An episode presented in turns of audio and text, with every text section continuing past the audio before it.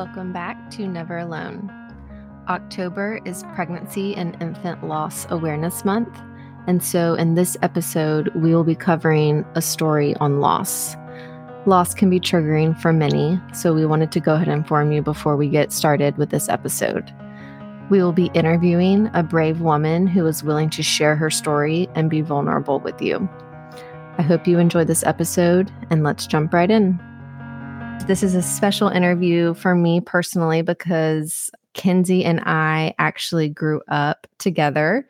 We were neighbors. We lived two doors down from each other, and we've been best friends all through elementary school. And, you know, we've stayed in touch ever since. So, this is a very sweet um, and dear to my heart interview. And I'm very sad that this is um, an interview we're having under these circumstances. I wish that wasn't the case. But Kenzie, we are so glad you're here. And we just are really honored that you're um, willing to come on and share your story. So, welcome. Yeah, thank you so much for having me. I'm super excited to be on. Like Madison said, you know, we did grow up next door neighbors um, growing up. You know, I'm from Georgia originally. Um, I am the youngest of four uh, kids, and I think that plays a big part in my story because I have um, 11 nieces and nephews. So I have a lot of kids um, in my story for sure. Yes, that uh, does make this journey very challenging when you have a lot of nieces and nephews and a lot of babies that you're spending time with on a daily basis. Yes, for sure. So tell us a little bit about you and your husband and kind of y'all's life recently. Yeah, so um, me and my husband, we've been together for almost eight years. Um, been married almost four of those years, so we have definitely been together for a while. Um, you know, currently we just finished our fourth um, Airbnb that we have in Helen, Georgia. So definitely been very busy with that. And um, just we both work full time. We both are remote, um, which is really nice as well. That is amazing. I love that. So if you're ever in Helen, you can check out their Airbnbs. Yes. which is so fun. Um, yeah. Okay, that is amazing. Well, let's jump in a little bit to y'all's um, infertility journey. So kind of just let us know when y'all started trying and that whole journey. How did that get started? Yeah, definitely. You know, I um I mean, I have been on the birth control pill honestly since I was like 15 years old. Um my mom put me on it, you know, just to help me with my periods and everything like that. You know, that's the reason why I initially got on it. Um so after we had been married about a year, super excited, like we're gonna get off the pill, we're gonna start trying, you know, blissfully, definitely um, thinking, you know, might happen within like three months or so. Um, I decided not to tell anyone that I was trying, um, not even like my close friends or, you know, any of my family. Um, I just kind of had a feeling, and even though I thought maybe it was going to happen, you know, within three months or so, I just wanted it to be private. Yeah. Um, which I'm very thankful I did because, you know, a lot of people, I mean, people were definitely asking, you know, like, when are you guys going to have kids? I mean, that was a big thing because, I mean, especially having 11 nieces and nephews, it was everybody's like, when's your turn? You know, and I would right. always thankfully being the youngest i feel like i kind of got a cop out being like oh i'm you know i'm the youngest like it doesn't need to happen for me yet you know type thing. Yeah. Um but i think you know i'd been like around six months of trying i was like okay this isn't normal or you know what's going on? Um so then you know we started doing the ovulation strips and everything like that and um, I was definitely getting heartbroken every time you get a negative pregnancy test. Um, I didn't realize it was going to be that, you know, even though we weren't, we were trying, but we weren't like, oh, yeah, we have to have a baby by this point. Um, yeah, it still plays with your emotions. Just even if you're not, you know, two or three years in, it still plays with your emotions taking a test every month. Yeah, exactly. And then, um, you know, once we almost hit our year of trying, you know, I was like, okay, I'm gonna make an appointment with um, the specialist, you know, just see. So I did make an appointment, and um, I told her, you know, we've been trying almost a year, and she literally like laughed at me, and she was like, "Oh, you have nothing to worry about." And I Oh was my like, gosh. yeah, and I was like and also I don't go to this OB anymore. Um, and I was just like, "Wait, is that normal?" So, you know, I I was really confused. You know, obviously I'm like looking on everything on the internet. Um, Yeah. I was eating, you know, super clean. I've always been very healthy and, um, you know, very active and everything like that. Um, I definitely did like Morgan. I know she had talked about did all like the toxins in her home and you Yeah. know was I I started becoming like that too. You know, like where Yeah. like I can't have bleach in my house. I can't in my house, you know, like I just became obsessive about that. You know, I was like, anything I can do to try to get pregnant, I don't understand, you know. Right. And they were they were like, no, nothing. eh, You should be fine. Like, there's no more testing or anything that we need to start now. Um, so that's kind of how we started. Oh, man, that is I mean, that's a hard journey, especially when your OB just laughs at you for that. Yeah, Ugh. exactly. I'm so sorry.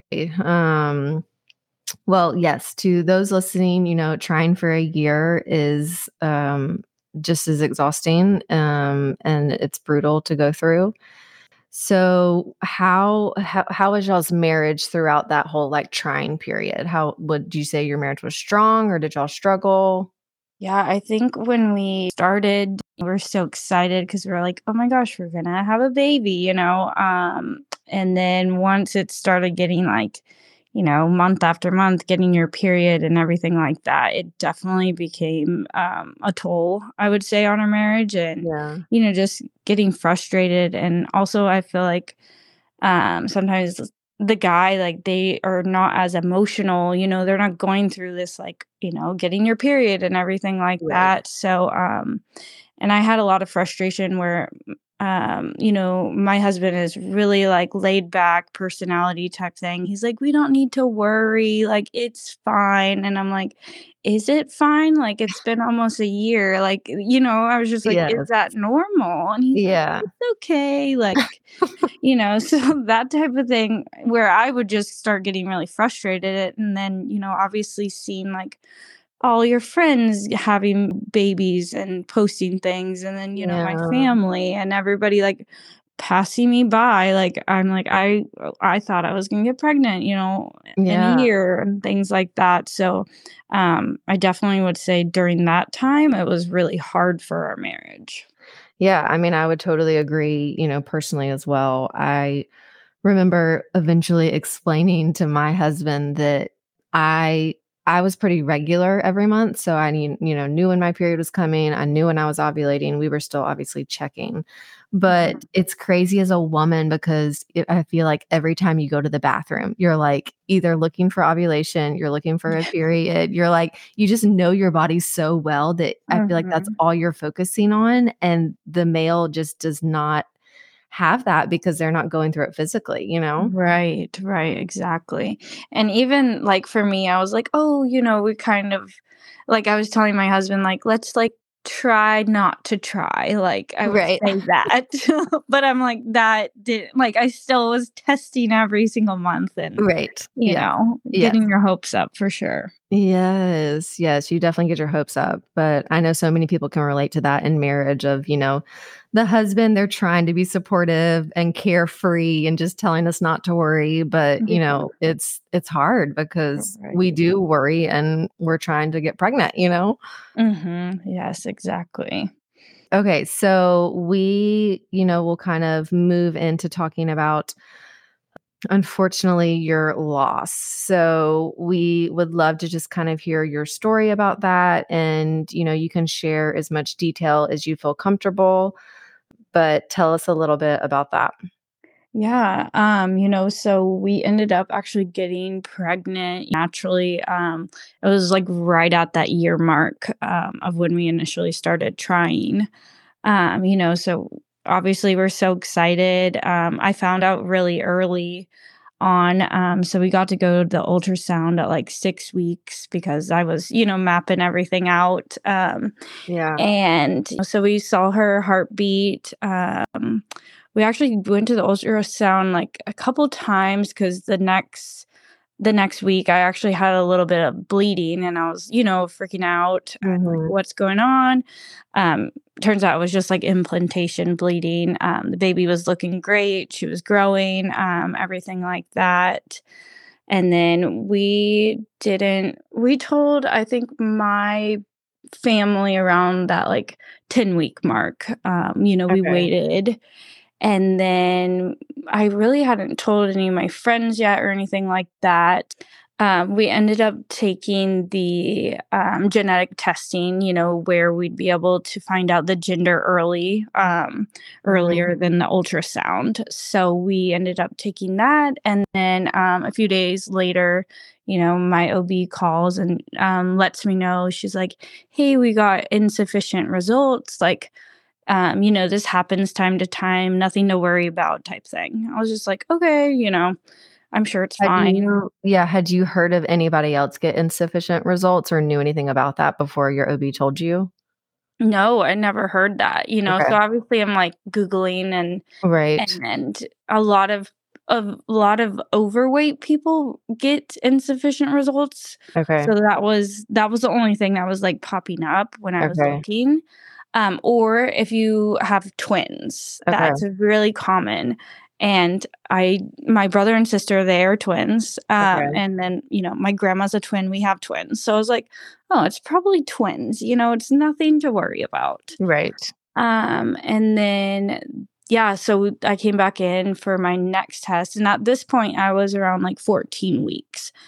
Um, so I took the other test, and then it came back insufficient again. Um, and that was on a Friday when my um, OB called, and she was like, "Hey, the results actually came back insufficient."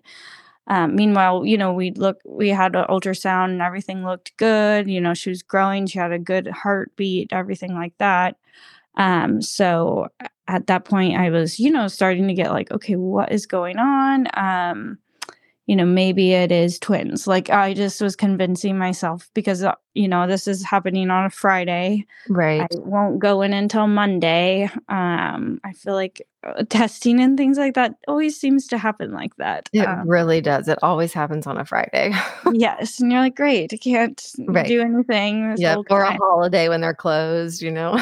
Yes, yeah. So um, at this point, I had just told my family um, and a few um, close friends of mine yeah. um, that I was pregnant because I didn't want to make it the announcement yet. Um, which that was another hard thing because I was like, okay, I'm waiting on these test results, but like I'm starting a show, and also I'm in my second trimester. You know, right. I should be able to, um, you know, make an announcement. But something I don't know, something inside me was like not to do it until I um, got these results back.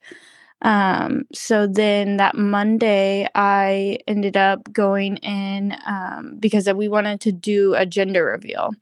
So she, I, she was like, "Oh, you can get um, just an ultrasound, um, just to find out the gender, you know." Right. And I had told my husband, I was like, "You don't need to come. It's just going to be a quick thing." Like he'd already came like the other two times, and we live about an hour away from my OB. I was like, "Don't worry about it. It's not a big deal. It's going to be super quick and everything like that."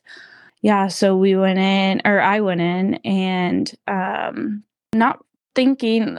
Honestly, I was thinking I'm gonna have twins. Like that's what she's gonna tell me. Yeah. And I got in there by myself, and you know, she wasn't her like joyful self, and I knew something was wrong. Mm. Um, you know, as soon as that, you know, you're not hearing the heartbeat. Um, Yeah. and she, you know, I, I was just like, is everything okay? And she just was like, there's no heartbeat. Um, and, you know, I just broke down. I mean, I called my husband and um, my mom and my sisters, like, and just, I went into the other room with my OB. She was so sweet, um, you know, and so supportive, um, and just gave me the biggest hug. And I can remember her being like, "We're gonna have another baby. Like, you're gonna be okay," you know. And I Mm. just was really encouraging. And um, she she gave me, you know, the choice to have a D&C she was like, we could do that or, you know, we could get you into labor and delivery and you could deliver that way. Um, at the time, the where she could get me in to get to have a D&C was only abortion clinics. yeah, up in um, the area. So she was like, I don't know if you want to do that. And I just, I had very uneasy um, thought about that. And I was like, mm-hmm. no, I, mm-hmm. I was like, no, I don't want to do that. And she was like, you don't have to decide right now. And I was like, no, I don't want to do that. I want to go. And, um, and that's what I wanted to do. So at, um, this, at this point, did, has anybody arrived yet or were you still alone? I was still alone. Okay. Um, because I, yeah, like I said, I lived like about an hour and 15 minutes away mm. from my doctor. Yeah.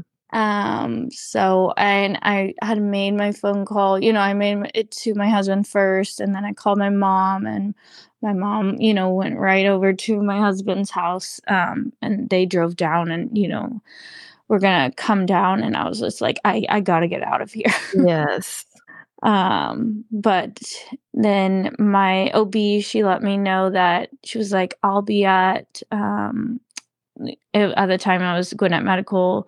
She was like, I'll be there on Thursday morning. Um, like we can get you in on Wednesday night, get you induced. You should be able to have the baby by Thursday. Um, meanwhile, this is Monday.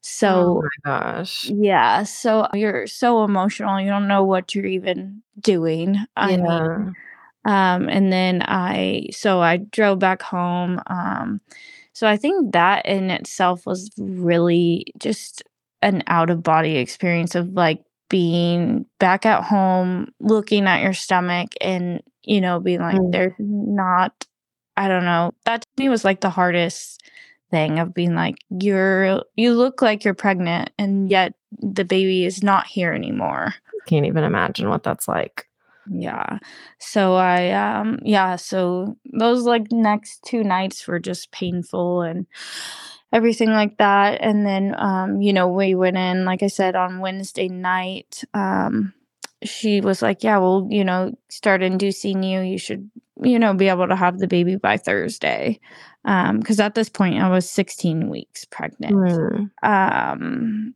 and the baby, she did not come until Friday. Hmm. And mm. yeah, so thankfully, so my were you were in the hospital Wednesday night to Friday. Yes, yes. Mm. And the oh my gosh, and they have you walk into the room. Um, I can remember vividly walking into the room with my husband and like we walk into i mean it's labor and deliveries where they have you go mm. and you i like remember seeing the baby bassinet there oh my gosh yeah and i was just like me and my husband just like broke down you know i was just i'm like no one should ever have to go through this like this is no. not normal um and then you know i think I was even talking to uh, my mom about this recently, where it's like, well, she got to also be in the room as well um, with my husband. But, you know, being there and like having my husband to be able to hold the baby and just, you know, pray over the baby um, and just having that time together, I think was our, it was just so eye opening to him, mm-hmm. where it kind of made it real to him where sometimes right. guys I don't think fully understand what's going on and for him to, you know, physically, you know, hold the baby and everything like that, I think that um I think that really shook him, you know, and just made him be like, "Oh my goodness," you know. Hmm. Wow. I mean, that is that is very heavy and that's a lot. I mean, I just I can't imagine um I can't imagine yeah, it was definitely a lot. And then at the time, you know, we did not know, um, you know, what her gender still was. so that was another kind of hard thing. Um, and then, you know, we wanted to get, you know, genetic testing still done because we didn't know, you know, what was the cause of this. Um, mm-hmm. Um, which thankfully we were able to, um, you know, receive her diagnosis and everything like that. Um, where it was a very rare genetic um, disorder that she would not have been able to um, you know live and you know knowing that i think is puts me at peace because yeah. i know she's healed now and um, yeah.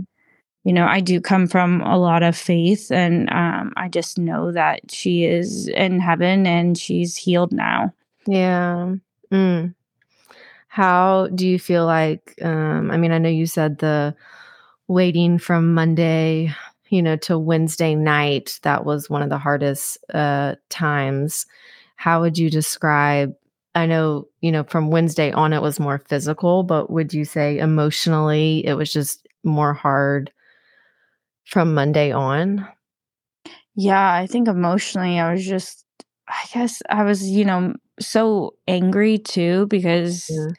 I'm just like, why me? Like, yeah. why did this have to happen to my baby? Um, you know, where it's I did have another friend at the time that was like only a couple weeks um you know before me pregnant wise and i just couldn't i just am like why me you know yeah um, i think i had a lot of that feeling of just you know or, or almost like what did i do type right. feeling yeah um, but um yeah and i think i think too like the your body i think my really kind of that to me was really confusing because I'm like, my body was starting to, you know, I had, it was my first pregnancy. I wasn't huge yet, but, you know, I started showing and like, I think that was hormones. Yeah. Yeah. And it, that was just like, that was really hard too because I'm like, I'm looking pregnant. This is my,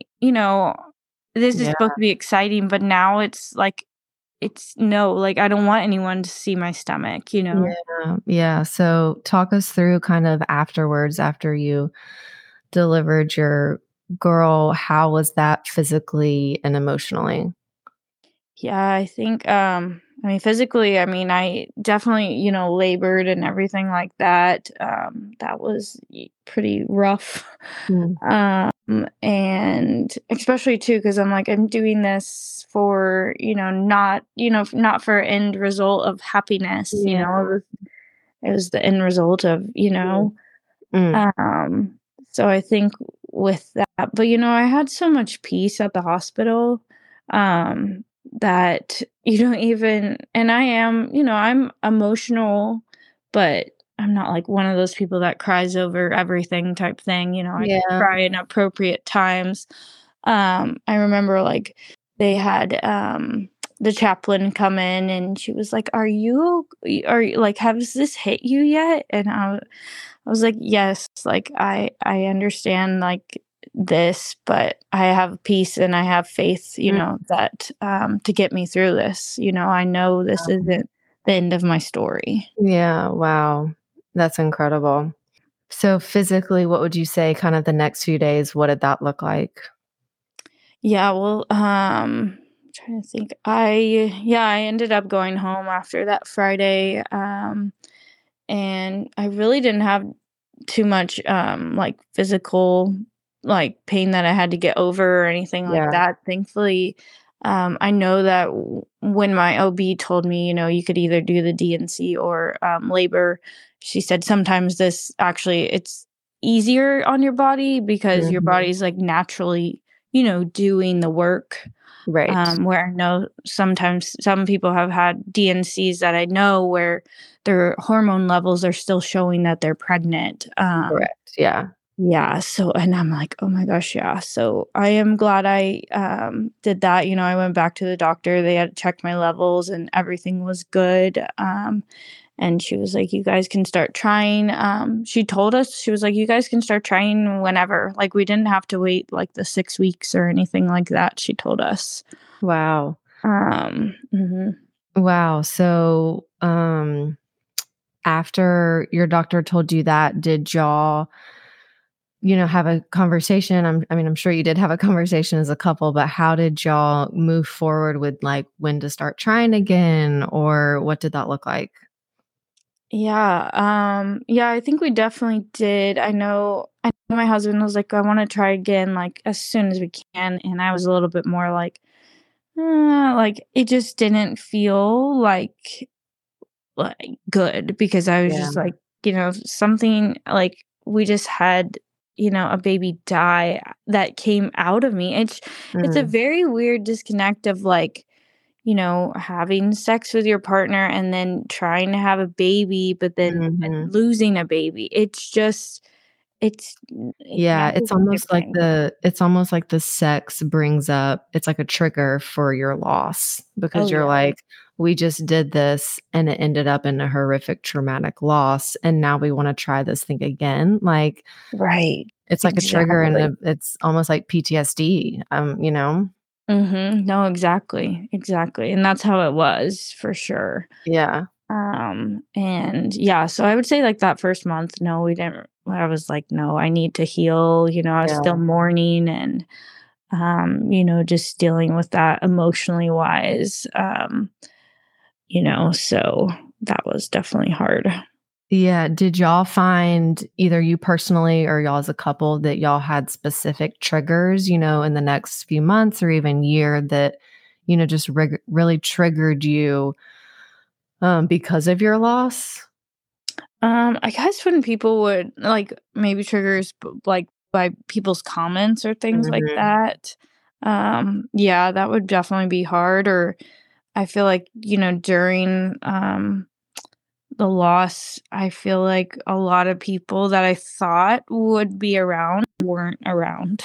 Mm, yeah. Um, so that was kind of a hard thing, and then, you know, a lot of people that like, even I remember you reaching out to me, um, you're a Mm. huge part of, you know, when I lost River that, um, you know, you just comforting me and, you know, sending me a text, you know, randomly when you didn't even know I needed it that day, Yeah. but, um, you know, and just having someone to talk to about loss and through loss and everything, um, that has been huge, you know, having friends like you, and then, um, I have another really good friend that is also dealing with, um, infertility and everything like that, and she would always show up and always be there, and I even though she's going through, you know, such a hard time herself. Yeah. Mm, well, yeah, I mean, I always say, you know, before me and my husband entered into this journey of infertility and loss that I probably, you know, didn't do everything right, and I probably wasn't there for friends like I should have been, but because I've been in this journey, I really have learned that it's always better to say something than not say Mhm. anything at all, especially after a loss. Um, and I think it's tricky because a lot of people don't know what to say, and they are scared that they might make it worse or say the wrong thing, and, you know, I've learned and like you just said, like, it's always better to just reach out and say something. Right, yes, I would definitely say so, for Mm. sure, um, yeah.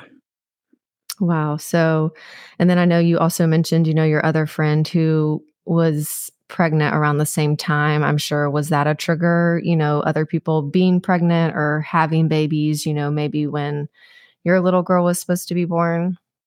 Yeah, I definitely, um, I think too, like, on I I can vividly remember, like, looking on Instagram and people you know, River was due in, um, like, mid-November, and people started posting, um, you know, pregnancy announcements for, like, December, and then Mm. January, and then February, and I was just like, "Oh my gosh," you know, we're already you know, that that was a huge trigger to me, Yeah. um and, you know, I did I I had to what I had to do too was just mute people on Instagram was what I Yeah. started doing, I was just like, "I can't have this," it's not anything towards them, it's just I emotionally can't have that trigger when I look on something, um, Yeah, then you were just setting a healthy boundary at the time. Yeah, definitely, and then, you know, my friend groups and things like that, you know, I just would have to say no, and it's okay to I think I really came to the point, um, as a person to be able to decide on what I what I wanted to do and what I didn't wanna do, you know, if someone invited me somewhere and I wasn't feeling up for it, like, I I have no obligation to anyone, Yeah. I think I really learned that myself, and I had to Mhm. take my health, um, you know, emotionally, you know, I had to be the one to, um, you know, steer that for sure. Totally. Yeah, that makes perfect sense. Okay, so I know you just mentioned, and I don't know if we talked about it yet, but the fact that you named your little girl River. Tell us about that. Yeah, um, her name is River. We um, we weren't sure, like I said, at the hospital um, at the time that we had her, if it was a girl or boy. Um, we had originally wanted the name um, Coast, which is actually the name of our baby right now that we have on Earth. Mm. Um, but at the time, um, since we didn't know what she was at the hospital. That was another name that we were gonna we could kind of use for both ways, you know, if it was a boy or if it was a girl. Right. Um, and we named her River, and you know, we actually live on a river.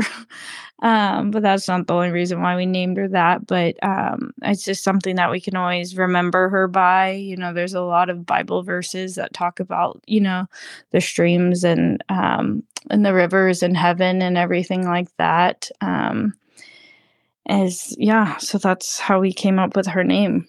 Mm, I love that. And I know the answer to this question, but a lot of people don't. Um, y'all, I know you did. I don't know if your husband did. Did did something pretty permanent to honor her? Tell us about that. Yes, we actually ended up getting um, tattoos, matching tattoos with her name. Um, which for me that was like my third tattoo, but for my husband that was his first tattoo. And if anyone knows my husband, he's like very OCD. So that was a huge thing for him to get a tattoo. He's mm-hmm.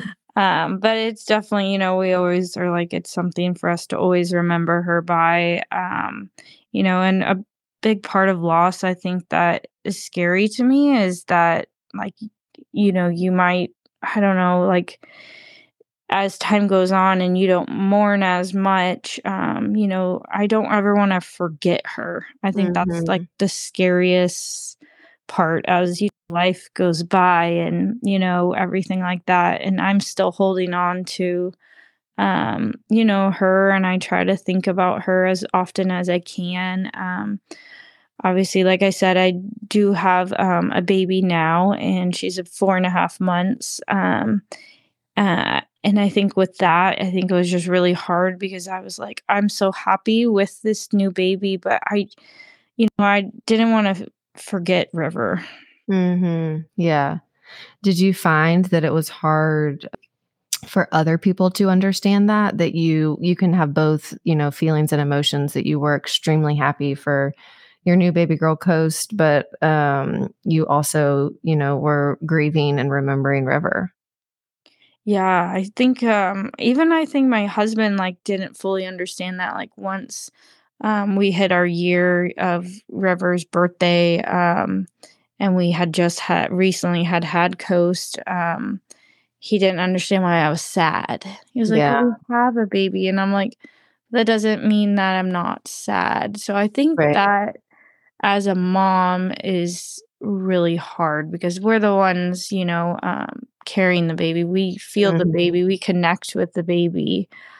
Um, where I know some people don't talk about, you know, their loss or their babies or name their babies. Um, but for something for me was just like she was here and she, you know, I physically got to hold her too. Um, and I I don't want to forget her. I think yeah. that's really hard. Yeah, well, I mean, from my personal journey, you know, my um, sweet counselor really urged me to come up with a ritual for my loss. And, you know, each loss had a different ritual and looked a little different. You know, some loss it was um, I got a piece of jewelry to remember, like a necklace with the initial, or mm-hmm. some loss it was um, I would go to a certain place every year. You know, so th- each loss looked different, but you know, part of the grieving process, it really does help you grieve and it helps remember and it helps you know honor the loss. So I think that's amazing that um, y'all have chosen to do that and um, come up with your ritual. Yeah. What would you say is I know there I know you would say there's probably a lot of ways you've changed as a person, but if you had to pick maybe one or two, or just anything that stands out to you. Um, what way do you think you've really changed uh, from your loss? Yeah, I think I would say, you know, I feel like I'm more empathetic towards Mhm. people now.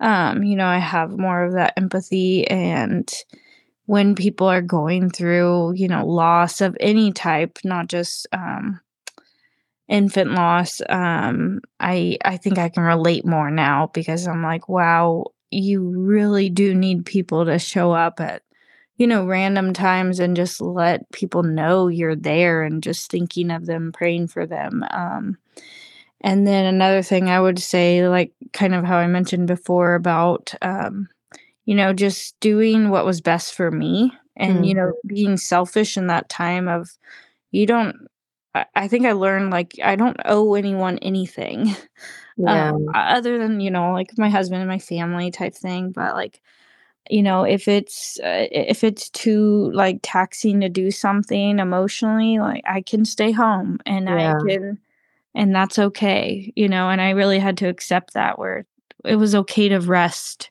too. I think that's Yeah, something yeah. I I learned as well.